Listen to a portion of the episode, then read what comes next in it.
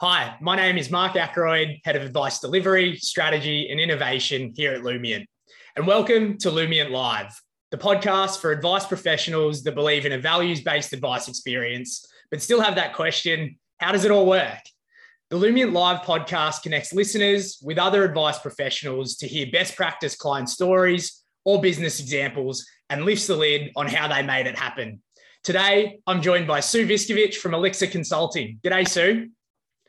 Hi, Mark. Great to be here. Oh, lovely to have you on board. So for, for those that don't know, Sue, Sue Viskovic is first and foremost a proud mother of four. She's also the founder of national consulting business Elixir Consulting, a popular speaker, a business coach, and an author of a number of books, research reports, and programs designed for advisors. Sue's an award-winning advocate for financial advice and small businesses. And Sue and her team specialise in helping advisors to improve their businesses with a firm focus on delivering better outcomes for their clients. Sue is also a non-executive director on the Lumiant board, so we wanted to be transparent up front, but joins us today in her capacity as a business coach who has helped many advice businesses with their client engagement processes. So thanks for joining us, Sue, and, and we're really excited to have you on board because today we're going to cover off a few really important topics that I know our, our, our listeners will get a lot out of as they consider how to embed a values-based advice experience into their business. So we'll cover off things like how to decide what, what to use and, and how to go through that decision-making process, and then how do they implement uh, what they've ended up deciding. So if we start, Sue, with, with your experience, what you've seen, when you're working with practices, what are some of the things they've got to think through when they're uh, deciding what they're going to use? It's a great place to start, Mark, because I know values-based advice is, is one of those things that um, a lot of advisors love the concept of, love, love the idea of. They're really keen to move their conversations a little bit deeper than perhaps what the, the traditional old school advice um, method looked like. But it, it's... Uh, on one hand, it's very new to them, and on the other, it's actually quite a natural conversation for them to be having, because most advisors, although they play in the numbers, most of them are people people, right? They, they know how to have warm conversations with people. Um, so where, and it's, it's a really good point that you made that I am on the board, and I might actually just touch on that too, because it's actually very close to this whole point about how do you decide if, if or what you're going to use as a tool. So I've been running Elixir for about fifteen years. We've got four coaches around the country working with advice firms. We, that's, that's, that, we specialise in financial advice firms. And I would have to say that it would be about eighty to ninety percent of the firms, when we come in and work with them, we'll always analyse the business first and look at their big picture. And eighty to ninety percent of them would find that they're not one hundred percent comfortable in their client experience, be it the onboarding experience for new clients or how do they deliver their ongoing services. And it's not just because more recently we've had to move to annual agreements and they want to make sure people are really convinced, but it's also the whole process. So what the client sees, how you get to build trust as quickly as possible, how you get beyond surface level conversation and into the real stuff. But it's also then the technology side afterwards. How do you collate data as best as possible? How do you reflect back the knowledge that you have of those clients? How do you keep them engaged with the strategies that you're recommending for them over time? And so pretty much for the last decade and a half, a lot of firms have actually worked with us to then unpack it and go, okay, well, right from the beginning conversation, when the client inquires, how do we handle that, and, and what gets sent out to them, and what can we do to improve that experience, and what are the conversations we're having, and then how do we gather the data? So it's actually a massive, massive job to redesign that entire experience, as well as build in automated solutions with the back office to make the efficiency piece there and to ensure that you're really delivering compliant advice and you're ticking all the boxes. And often firms get partway through and they're trying to build their tech stack and they're trying to do different things. And, and it's a hugely time-consuming process. And often uh, they only get about half of what they would like to get because they don't even know where to look. And, and yeah, so it's trying to reinvent the wheel. I've been there. I've done it with so many firms for so long. So when Lumiant came along, And I saw what Santi and the team were building, and they invited me to come on the board. I jumped at chance because I, I absolutely know just what a challenge this is, and also how important it is.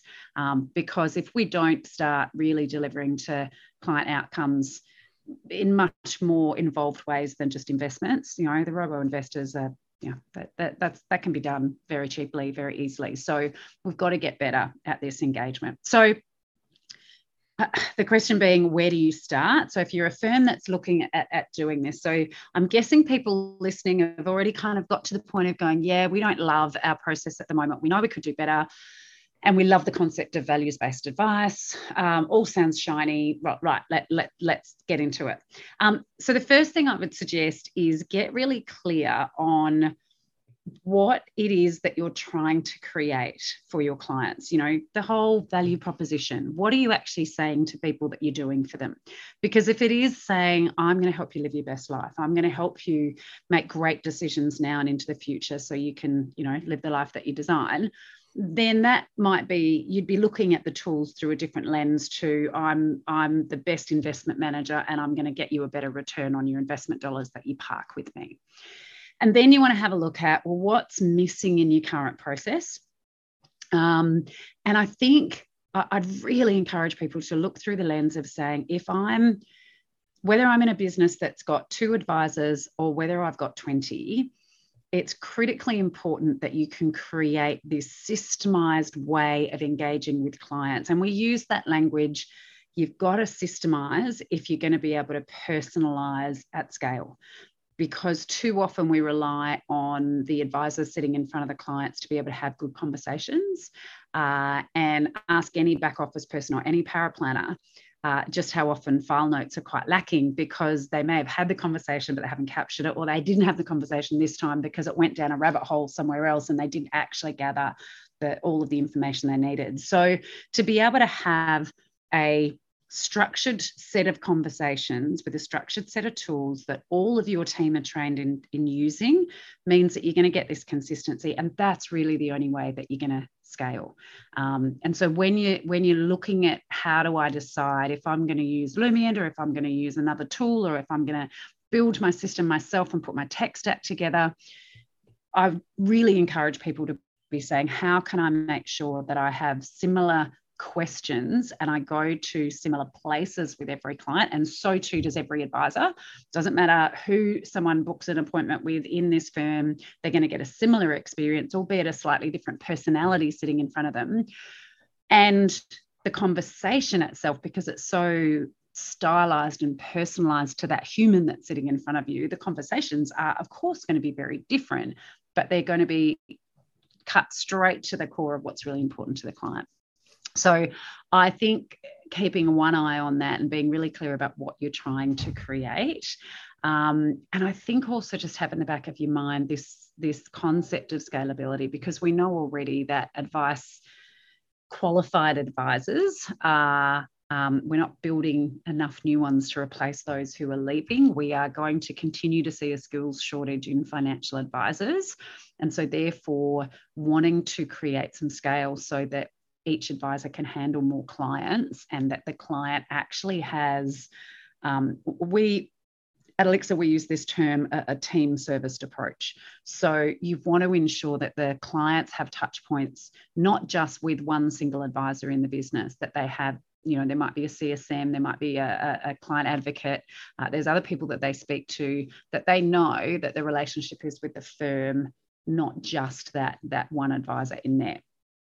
And so I think if, if you can find something that ticks all of those boxes, um, and ideally I would also suggest finding something that also can create training materials or has training materials, for a great way to, to um, show your whole team how to use it properly uh, and develop those skills. Yeah, I think that's, that's really important. And obviously, you know, look at all of the the details of it, the tech stack, how that fits with what you've got at the moment, making those decisions. Um, sometimes it might be that you're going to use all of the system from the get-go. Uh, other times you might have something that's already working really well in your business, so you're going to plug that part in.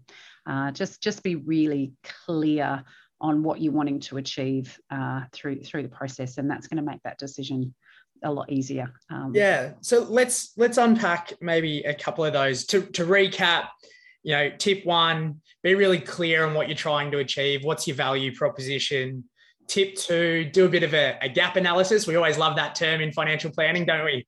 Um, around, well, if that's the proposition I want, where is it missing in my current process?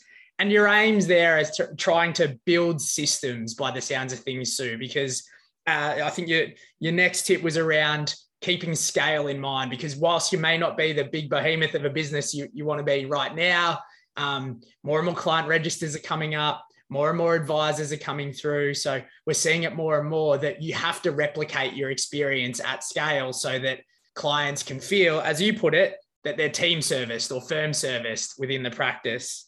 And lastly, considering training materials and tech stack um, to, as, as enablers of that. What's the, um? So you're quite methodical in that process. Deliberately so, is it, Sue, that you start with the value prop first as opposed to maybe your current tech stack? What's the, what's the risk of doing it the other way around? Well, because every decision that you want to make in your business has got to centre around your client and what your promise is to them. Um, so I, I, you know, I, I skip the bit that actually comes before the value proposition, and we talk about this all the time: is being understand who, who, understanding who you're serving. So who is your targeted clientele? We can't be all things to all people anymore, unless you've got a really big business with lots of lots and lots of advisors that have different specialties. So It, it, it's critical, right? Because there are so many different um, ideas and solutions that you can look at in the market today. And it does get overwhelming because, you know, I'm also incredibly mindful that anybody that's looking at making some changes in their business, in most cases, they're also in the business. They don't it's just have the luxury tools. Of working on the business. Yeah, yeah. So they've got a limited amount of time. So it is important to keep that focus of what is it that I'm trying to build? Who am I serving? What am I promising to be delivering to them? And being very honest when you then reflect on, am I actually delivering on the promises that I'm either making or that I would like to be able to make to people? Yeah, there's there's no accident there. I would assume, Sue, that um, that's a really important unifying piece for if you've got multiple advisors that might have different backgrounds of how they were trained in advice, or maybe you've acquired a new business and they they believe something a little bit differently. Getting this right can sort of unify everyone. Yeah, yeah, absolutely right. It sure does. And and it it's it kind of it also has this beautiful result of kind of just cutting away the nonsense. Yeah. I'm just going to swear then. Uh, but, you know, there's so much noise. There's so many things to be concerned about in advice. And when you really just cut down to the core of what have I promised my clients? What do I want to deliver? Then sometimes all those little rabbit holes we go down actually are a lot shallower, and we don't have to worry about them so much, because at the core of what we do, yes, we want to be compliant. Yes, we want to do all these different things. Yes, we want to increase the asset value of our business by their profitability and so forth. But at the end of the day, all of that comes when you deliver on the promises that you're making, and and when you have a really good promise to make, because that's what people are buying when they come to yeah, you. Yeah, get the promise right first, then deliver on yeah. that promise. Yeah, exactly. So, so let's shift gears then. So say you do all that work, which let's mm-hmm. not underestimate it. It's it's a mountain mm-hmm. of work. Which it's is, significant. Yep. Yeah, yep. Which is what you guys You want to do your due diligence at. Properly. Absolutely, especially when you start applying your tech stack to it, because it could get super expensive if you don't get it right. Yeah, exactly. Um, exactly. So you get all that right. Um, yep. Now's the time for the practice principal or the managing director to stand up in front of their team and go, this is how we're doing it. Yeah. Hey, what, guys. What, what happens there? um, well, the, the biggest piece of advice I would give there is understand, be very clear that you're about to go through a change management process. Yeah. Um, and tackle it as such. Consider it as a project. And ensure that you bring people, oh God, this is going to sound so wanky, I hate that term, but bring people on the journey with you. I'm right? a sucker so, for the term journey. You're in, you're in safe yeah, company. Yeah, yeah. uh, um, so, so you're going to want to embed this as your new D N A across the firm. So it means that everyone's going to have to buy into it. Everyone's, everyone's got to be committed to doing it. And the key to ha having that happen, whether it be changing your client engagement experience that we're talking about now, or any other change that you want to make in your business, in order to get your team buying into it, they need to understand why. So if, if you, as the principal or the practice manager or whoever you are that's making this decision, if you bring your team along the thought process with you, ideally actually get them involved in the thought process at the outset, so that you're not just blindsiding them with something new and they, they say, oh, but I like something else that's shinier than that. Um, get them involved in the decision-making process so they've understood why, and then understand that it's not it's not going to come naturally. It's it's any change. Everybody's, it's not like you're starting with a clean sheet of paper. You've never taken a client through your business before. So everybody's going to have been doing it slightly differently. And so therefore, they're going to need to, to change some elements of, of how they do things.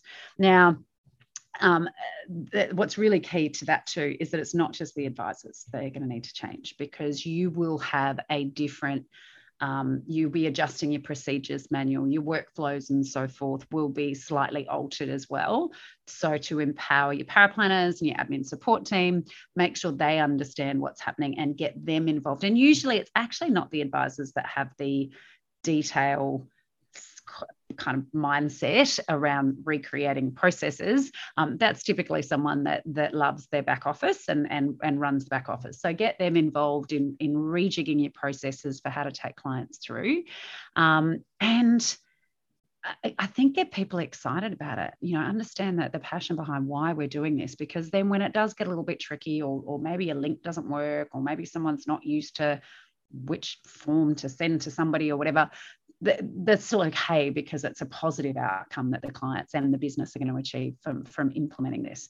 Um, so one of the other things around that too that I think is, is incredibly important is whatever system you choose, if it's got really good training in it, absolutely embrace it, because there, there's, for years, we've lamented the fact that every piece of advisor training, well, there's two elements to this. Every piece of advisor training has been around the technical proficiency of delivering financial advice. There is very little in the way of training for people's, we call them soft skills, communication skills, understanding emotion, understanding human behavior, um, human connection.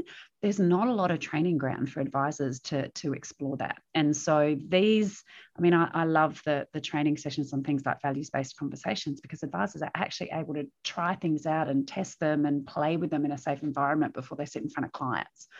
And that's critical. But the other thing that we lament about training is there's very little training for back office staff. You go to any P D day conference, anything else, there's very little that's aimed at upskilling your your power planners, your um, admin support team, your C S Os, C S Ms.